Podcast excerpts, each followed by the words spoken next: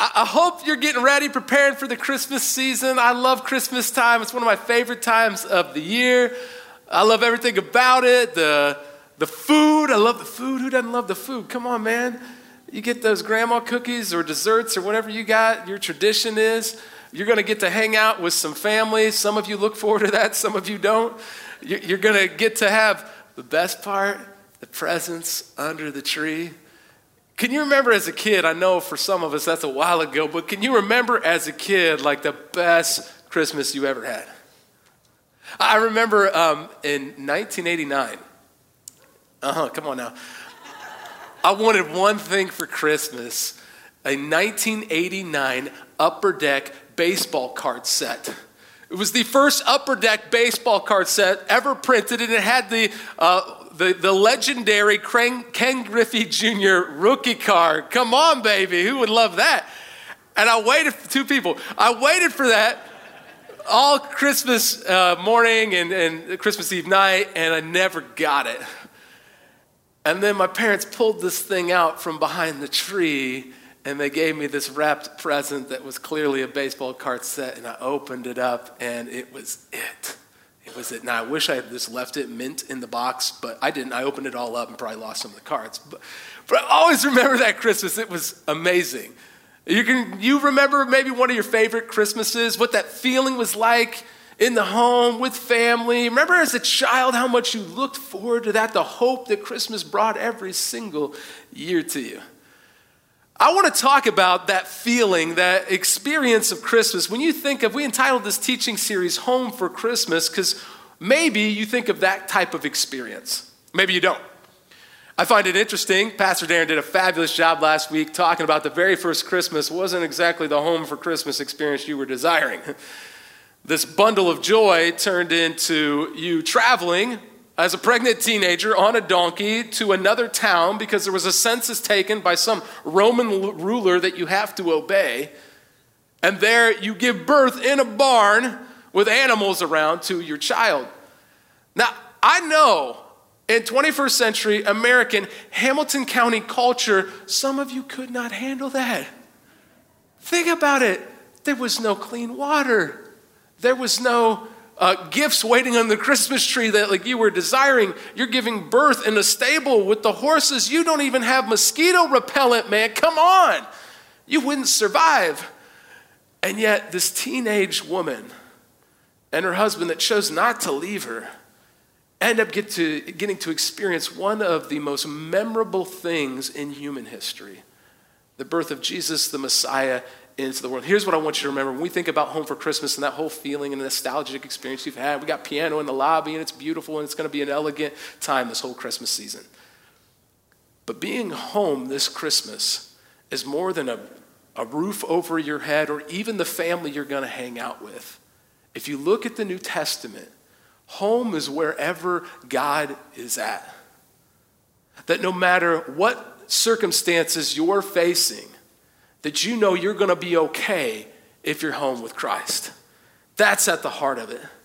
One of the primary messages of Christmas is that despite your circumstances, despite your circumstances, there is hope.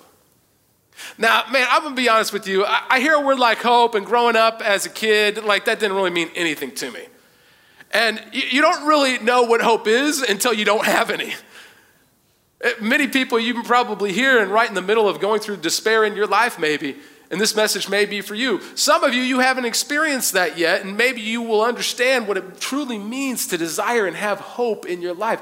When Jesus was born into the world, and we declare that He's Emmanuel, God with us, that He one day would go and live 33 years on this planet and be crucified on the cross, go into the grave for three days, raise on the third day, overcome death itself, that God could actually be with us no matter what our circumstances were. We were going to be all right. And that feeling of home and stability, we could experience it. That's at the heart of the Christmas message and what I truly want to recapture here together. I, I want to share just a quick little Bible study before we get into Isaiah chapter 40 and tell you why we're going to look at Isaiah chapter 40. You see, I, my brain goes to this How did this teenage girl who was pregnant, impregnated by the Holy Spirit, go to this other place where she doesn't know anybody and give birth in a barn and be okay with the whole thing. You ever thought about that? I think she understood what it was like to have a relationship with God that brought hope no matter what your circumstances were. That God wanted to demonstrate to us in Scripture through the Christmas story that He had been thinking about this a really long time. We know from John chapter 1, it says, In the beginning was the Word, and the Word was God, and the Word was with God in the beginning. That Jesus, God incarnate, the Word, was with God in the beginning. There was not a time when Jesus was not, theologians say. In other words, He was there during the creation of the world. He was there during the rebellion of humankind. And he had waited until this moment in history to step in. And just to demonstrate to you, we actually begin the Gospel of Matthew in the New Testament with a little genealogy that can demonstrate to you God's greater plan and significance. Let me show it to you. Matthew chapter 1. It'll be on your screen. You don't need to turn there in your Bible. It says this This is the genealogy of Jesus the Messiah, the son of David, the son of Abraham. First of all, two things. How many of you, when you read in the Bible in the Old or New Testament, you read a genealogy, you just skip right over that part, baby? Come on, be honest. You all do it. You skip right over it and you go, why do I even need to read this? I love the genealogy in the Gospel of Matthew. The first 16 verses give the lineage of Joseph uh, who will be Jesus' father, and why he was born into the family where Joseph would be the father. It says that the, Jesus was the Messiah, the son of David, the son of Abraham. Don't you find it interesting that Abraham, he was like Father Abraham, right? He had many sons, many sons had father. Why, why did they mention him first? Why did they mention David? You see, he's going to mention that he was the son of David because I'll show you in a moment, they had been waiting on the Messiah of the line of David. And so it mentions Abraham then. The next 16 verses will demonstrate each generation. There will be 14 generations. Get this, this is how the math works 14 generations from Abraham until David. 14 generations exactly from David until the exile to Babylon. And then exactly 14 generations from the exile until Jesus. It says it right here in verse 17 of Matthew chapter 1. Thus, there were 14 generations in all, from David to Abraham, 14 from David to the exile in Babylon, and 14 from the exile to the Messiah. Almost as if God, for 700 years since the prophecy of Isaiah, they had waited and just timed it out perfectly that this would be the time so that you would know God knew what he was doing. You don't believe me? Look at Isaiah chapter 11 really quickly. It says this Isaiah chapter 11, verse 1 A shoot will come up from the stump of Jesse. Who in the world's Jesse? This isn't like a full house Uncle Jesse. This is like Jesse, the dad of David. In verse 6 in the genealogy of Matthew in chapter 1, it, it will say that Jesse is David's father. The stump of Jesse is because David's kingship will be gone. And once the exile happens, why it mentions it in the genealogy is that they will no longer have their king. They will no longer have their land. And everybody will be crying out, Where are you, God? And he said, For 700 years, I prophetically used the prophet Isaiah to tell you I'm coming. I'm going to fulfill it through the line of Jesse. Matthew chapter 1 begins by declaring, Look at this 14 generations, 14 generations, 14 generations. I knew what I was doing. I've been waiting for this moment in time. I have heard your cries. Maybe some of you today, you need to recapture some hope this Christmas. And so I want to ask you this big question. This isn't for the person next to you, this is for you. Do you have hope this Christmas? Hope this Christmas. You remember when you were a kid, on Christmas Day at home, total stability, everything seemed amazing. You knew everything was going to be okay. That's the feeling what it's like walking with Jesus Christ in your life on a daily basis. And I'm not just talking to those who are in the room right now who are searching out their faith. You may be atheist or agnostic, and you came into a place like this. It's your first time ever. We believe nobody's too far from God to experience life change through Jesus. That the church should be a hospital for sinners, not a museum for saints.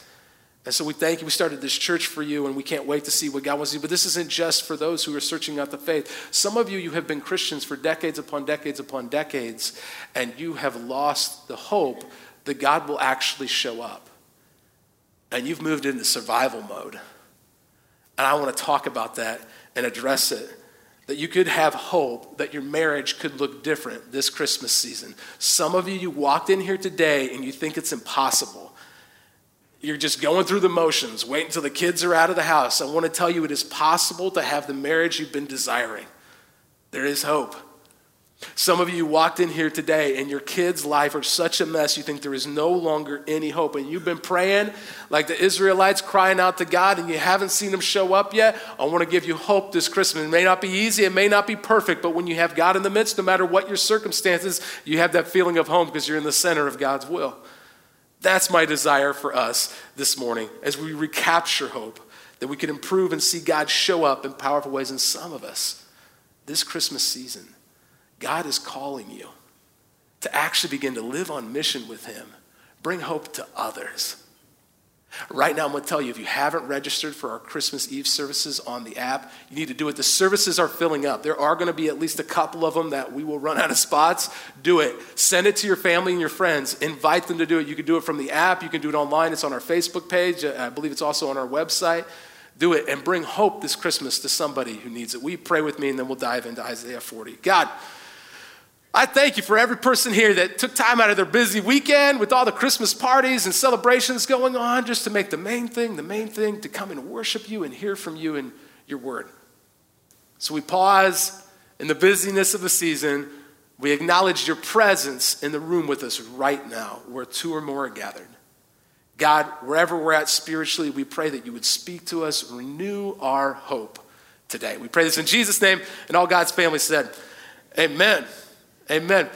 You want to know the worst part about the Christmas presents? I know I mentioned I love the Christmas presents. I love everything about it. I love Christmas except for one thing in particular. And you may know what the worst thing in the world is, but I'm going to correct you and tell you what the correct answer is to the worst part of Christmas presents.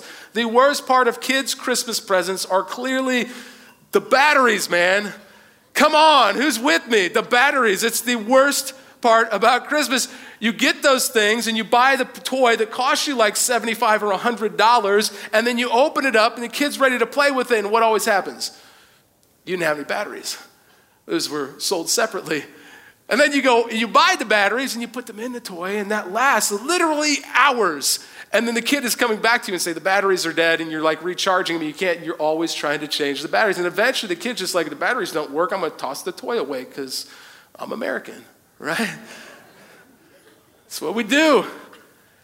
And yet, uh, you know, we talk about it kids. It's not like we're that different. My, my wife, this is a true story. Uh, real quick, my wife, uh, a, a, few years ago, we our refrigerator, it was a little old, and she opened the refrigerator door, and the light was out. And so she knew that the electrical system in the refrigerator was broken and that we needed a new refrigerator. See, some of you know where I'm going with this. Like, she told me, Josh, we got to get a new refrigerator. I said, hey, we don't have money for a new refrigerator. We, got, we need it. All our food's going to spoil. We have to get a new refrigerator. So I'm rushing home. I'm calling people on the phone. I open the fridge. Right, the light is out. We need a new refrigerator. What are we going to do? And then I did something I should have started with. I opened the refrigerator. You know what's about to happen. And I stuck my hand in the freezer. And it was ice cold and we were about to throw out our entire refrigerator, spend $1,000 because the light bulb had burned out in the fridge. See, I, when I think of that story, I was like, man, we almost lost out on a lot of money for a really silly reason. I find that for a lot of us in our walk with Christ, if you're here and you're a Christian, over time, your spiritual batteries get a little drained and they wear down I'll share some news for uh, some of you in the room that maybe are, are, younger generations. I know I'm not that old yet, but I, I want to tell you one of the things I see in working with people who are older than me, having hope in our lives, having a, a fully charged spiritual battery, it actually doesn't always get easier as you get older. Sometimes it actually gets harder because you start seeing family members, your grandmother, and your parents pass away and you pray for your, your friends or your loved ones or your brothers or sisters who are in the hospital, and sometimes they get healed and sometimes they don't. And then you've got your, your friend's kid who's this cute little three year old toddler that's so much fun and brought so much joy to the world. And at 18 years old, they're addicted to heroin and their friends are dying. It's hard to have hope sometimes in this life, and as we age, sometimes we see more pain and suffering. And if we're not too careful, we become that upset, cranky, angry old person that no longer sees the joy of life. Now, look, I'm not a psychologist and I'm not here to teach you how to overcome all of the depression in your life. I believe in seeking wise Christian counsel and spiritual advisors. And sometimes there are things physically going on with our body that can be helped through therapy or through medication. But what I want to share with you is that part of the Christmas story is reclaiming the hope that God brought to the world that the Israelites for hundreds and hundreds and hundreds of years have been crying out for help. And even before that, since the beginning of the rebellion of humankind that began with Adam and Eve, humanity has separated ourselves from God. And when Jesus is born into the world, he comes to set the world right as it should be. Do you know what the rest of Isaiah chapter 11 that I read about the branch of Jesse from the line of of David was about. It was about how the wolf will lie down with the lamb, that the infant will be able to play next to the cobra's hole. It's a description of heaven and what it's going to be like when Jesus returns and we spend eternity in perfect relationship with God, with others, and with creation itself. That there will be no more pain and suffering. And when Jesus was born into the world, it was to remind us of what that life is going to be like and to set the world right? And it also means that this side of heaven, that the Spirit of God, we believe as Christians, resides in those who know Jesus as their Lord. That your body is now a temple of the Holy Spirit, not a building. That right now in this room, God is with us. And we need to reclaim some of that spiritual hope that maybe you once had. I told you Isaiah chapter 40. Here we go. You ready to study God's word, church? Beginning in verse 3, it says this. I love this passage. A voice of one calling in the wilderness, prepare the way of the Lord, make straight in the desert a highway for our God. We often know that's a prophetic message talking about the coming of John the Baptist, paving the way for Jesus' ministry, but we forget the bigger picture of what's occurring. Verse 4 Every valley shall be raised up, every mountain and hill made low. The rough ground shall become level, and rugged places a plain. And the glory of the Lord will be revealed, and all the people will see it together, for the mouth of the Lord has spoken. It says this In life, where there are valleys and there are hills or mountains, when God shows up, He levels the mountains and He raises the valleys. That no matter what you're facing in your life, when God shows up, He can level everything. He created the universe in six days and took the seventh one off just to show off. That's the God that He is. It goes on in verse 25 in Isaiah 40, and it says, To whom will you compare me? God says, or who is my equal? To whom will you compare me, or who is my equal? Says the Holy One. Lift up your eyes and look to the heavens who created all these. He who brings out the starry host one by one and calls forth each of them by name, because of his great power and mighty strength, not one of them is missing. Why do you complain, Jacob? Why do you say, Israel, my way is hidden from the Lord? My cause is disregarded by my God. Do you not know? Have you not heard? The Lord is the everlasting God, the creator of the ends of the earth. He will not grow tired or weary. I know today some of you need to hear this. He will not grow tired or weary, and his understanding no one can fathom. He gives strength to the weary and increases the power of the weak. Even youths grow tired and weary, and even young men stumble and fall. But those who hope in the Lord will renew their strength. They will soar on wings like eagles. Like eagles, yo, like eagles, yo. Come on now, remember the Titans? Anybody out there with me? It says you're going to fly on wings like eagles. They will run and not grow weary. They will walk and not be faint. I don't know about you, but for many of us in our society today, what I often witness is not people flying on wings like eagles and experiencing this exciting journey of following God in their life. They experience the, the wandering and the faintness that it described there. I don't know where you're at this Christmas season, but I want to ask us as a church that we might recharge our spiritual batteries this Christmas. And invite God in and have the greatest Christmas we have ever had a homecoming for hundreds of people to know Jesus Christ as their Lord and Savior. That we had one person at the last service begin to surrender their life to Jesus, and I don't know what will happen throughout the next several weeks, but I know that if we believe God is who He says He is, anything is possible. So if you're taking notes, I'm going to move quickly. Stay with me. We're going to drink from the fire hose for a second. A little teaching. The first one I want to make from Isaiah 40, 25, and 26 is to remember who God is. Some of us need to do this. It said in verse 25, who are you going to compare God to? Are you his equal? See, I don't know about you, when it talks about trying to, I can't fathom God's understanding, I'm like, I can understand things. I got God pretty much figured out what he needs to do and what he should not do in my life.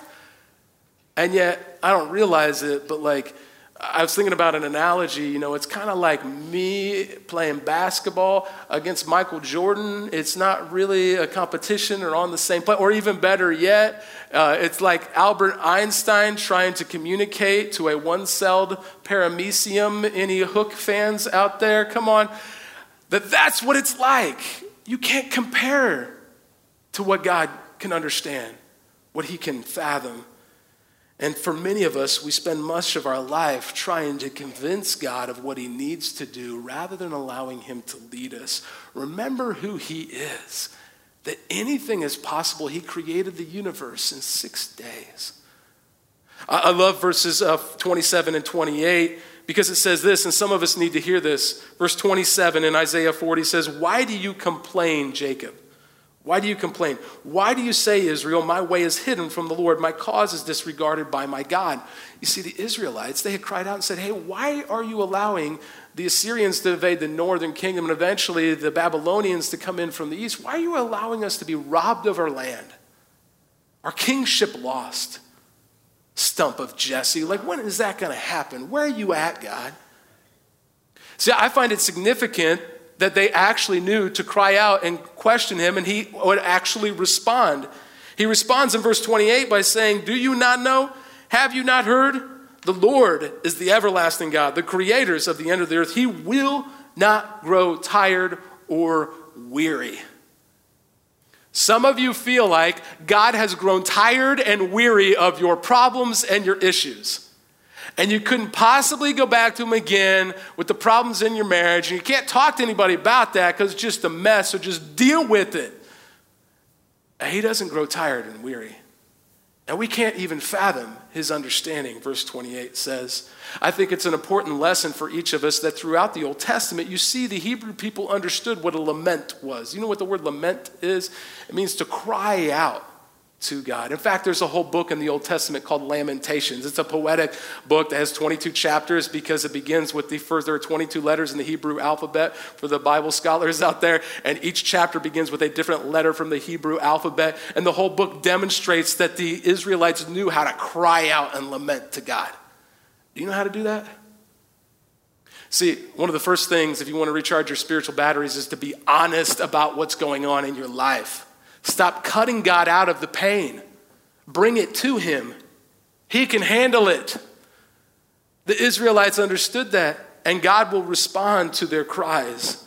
The second thing that you can do to recharge your spiritual batteries after you remember who God is is to acknowledge that we all, not just some, we all at times can lose hope. The disciples did. Thomas had to stick his finger in the holes in Jesus' hands and in his side just to believe him. And he has thought that Thomas will take the gospel to what is today India. What could he do with you? It's okay to cry out to him, acknowledge that we all at times can lose hope. Verse 29 to 31, though, says this He gives strength to the weary and increases the power of the weak. If, but you have to cry out to Him. You have to acknowledge that you have actually lost hope. Even youths grow tired and weary, and even young men stumble and fall. But those who hope in the Lord will renew their strength. Some of us, we need our, our strength renewed because something happened along the way where we just got into survival mode. You accepted Jesus. You knew about his being born into the world. He brought hope. Big deal. He, he, was crucified, rose on the third day. I give my life to him. I'm going to heaven, baby. And then we all of a sudden got into the survival mode where we just go into work every day with this grumpy face. I won't say what I'm really thinking uh, on our face. And we're like mad at everybody. We don't want to talk to our coworkers. And and we, we go into our marriage, we just always feel like we're gonna have the same problems. We can't fix it. It's just always gonna be like this. I gotta figure out how to pay the mortgage, and I gotta do this, and I just gotta get through life. And then you get through life, and you look back and go, man, what if I actually believe God could have done something incredible in my life? What if I had had enough hope that He could renew my strength to do something that made an impact for all of eternity?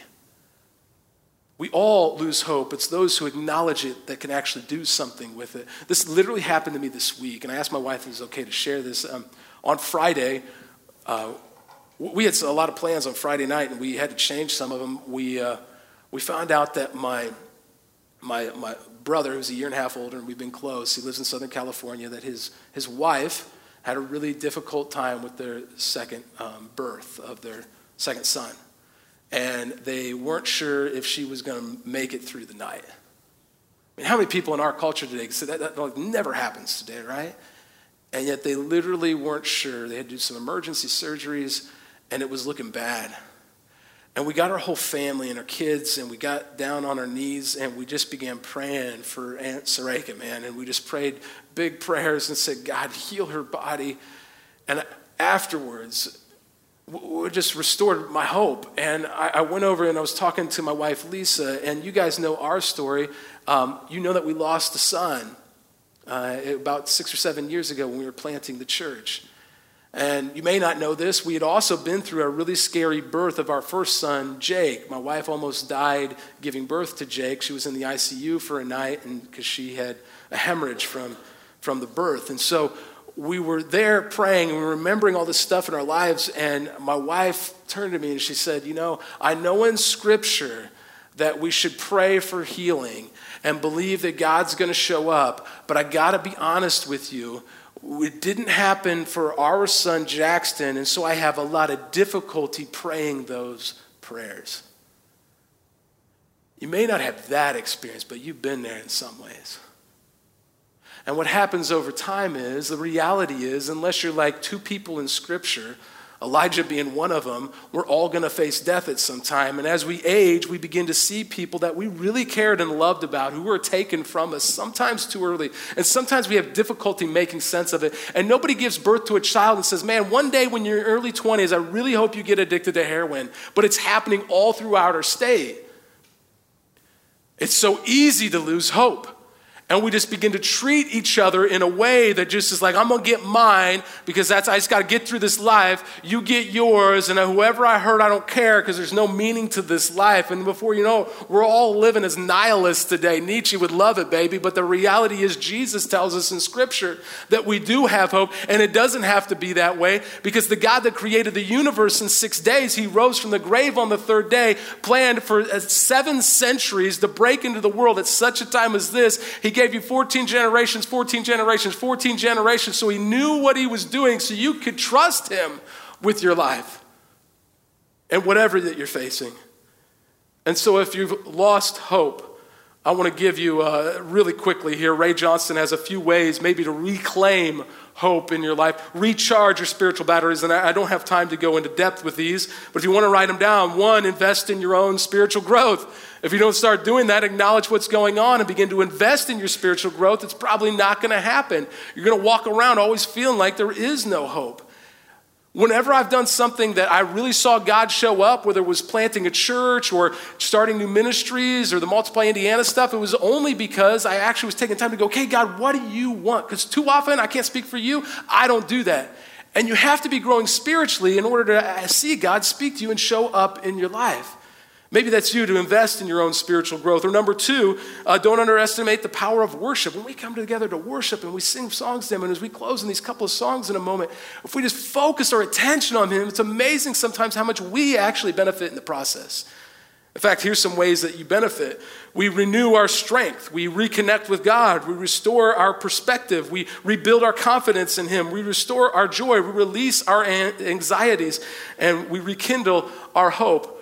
One of the things I love about our church is we want to reach anybody anywhere, including our online campus right now. And I hope if you can't make it physically here to the building to worship God, that you're worshiping Him in your home as we put the words on the screen, because that's how we restore our spiritual vitality. Number three, that you would unleash the Bible into your life.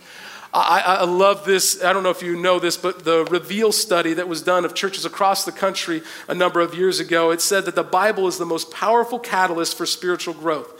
The Bible's power to advance spiritual growth is unrivaled by anything. Reflection on Scripture is by far the most influential spiritual practice. After studying over a thousand churches, it was the number one indicator that there would be a church that actually lived to follow Jesus and wanted to lead other people to him. Some of us, we need to unleash the scriptures into our life so that we could be recharged and have hope this Christmas. And then finally, this might be the most important one refuse to go it alone. Refuse to go it alone. I meet so many people who have a relationship with Jesus and spend their whole life going it alone. And we miss out on the community. It's not easy, but we miss out on the community of not having to go through life alone. God is with us and He brings other people along to share life with us. Maybe it's to join an outpost in the new year or sign up for Rooted at the end of January. Maybe you're going to begin to invest in community. But we have to acknowledge that we all lose hope, and those are some ways maybe you can recharge your spiritual batteries. Batteries. But the final thing is this we can do all those things but if we don't see Isaiah 40, 31 occur, we're going to miss out on the bigger dream that you might learn to fly again. You might learn to fly. Now, I'm a product of the 80s. I kind of showed that today. You remember, I mentioned like Michael Jordan, what it'd be like to play basketball. You remember his, uh, his video, his VHS, Come Fly With Me, baby?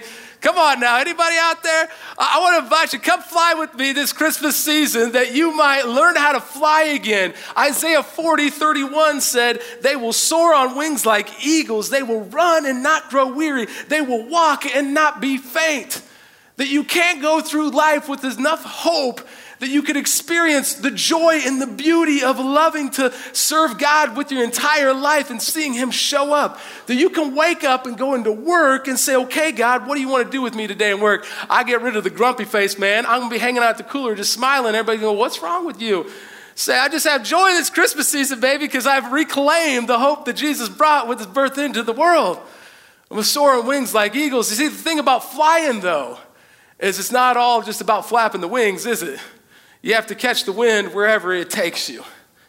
And the reality is, for some of us, we spend a whole lot of time trying to make some things happen rather than, rather than allowing God to direct our steps. We cannot fathom his understanding. Isaiah chapter 40 said that we could remember that he is the one that helps us fly, to experience the life that he desires for us. I think it's no mistake in the New Testament when Hebrews chapter 11, verse 1 actually describes faith. If you have faith, it describes it as this. Now, faith is confidence in what we hope for and assurance about what we do not see. Confidence that what it described in Isaiah 11 of what heaven is going to be like that it was brought through the Messiah Jesus, born into the world, 14 generations upon 14 generations upon 14 generations, that the God who created the universe and everything in it can carry you through whatever circumstances you're facing. That home is wherever God is at work in your life. So if you're here today and you're like, you don't understand how big a mess my life is, how big a mess my marriage is, nothing is ever going to change. The message of Christmas is that through hope in Jesus Christ is not going to be easy, but it can. We have literally seen people, guys, who were dead set on filing for divorce and traveling uh, you know, separately, go to crisis marriage counseling sessions, and come back and eventually decide to stay married and now have fabulous marriages. It's not easy, it's actually really hard, but it's possible if you have hope in your life. It's possible if you have hope in your life this Christmas to actually see, think of the neighbor or coworker or family member or friend that you're like, there's no possible way this person could ever surrender their life to God and become the person God created them to be. It's not, it's not possible. The, the joy and the hope of Christmas is it is possible. It is possible. Who you comparing God to? You think He can't handle that? And here's the scary stuff. It even means when you're praying for your family members and your friends and your people hurting and the people in hospitals this Christmas season, that you can have hope that even no matter what God does and no matter how He answers your big prayers, that He's going to be with you in any circumstance and you're going to be okay. And I know this with as an absolute fact that you can be in a hospital room knowing your child is going to die, completely distraught and want to give up on life, and know that God is right beside you and you're going to be okay. You're going to be okay if you're honest about it and you begin the process of surrendering it to Him.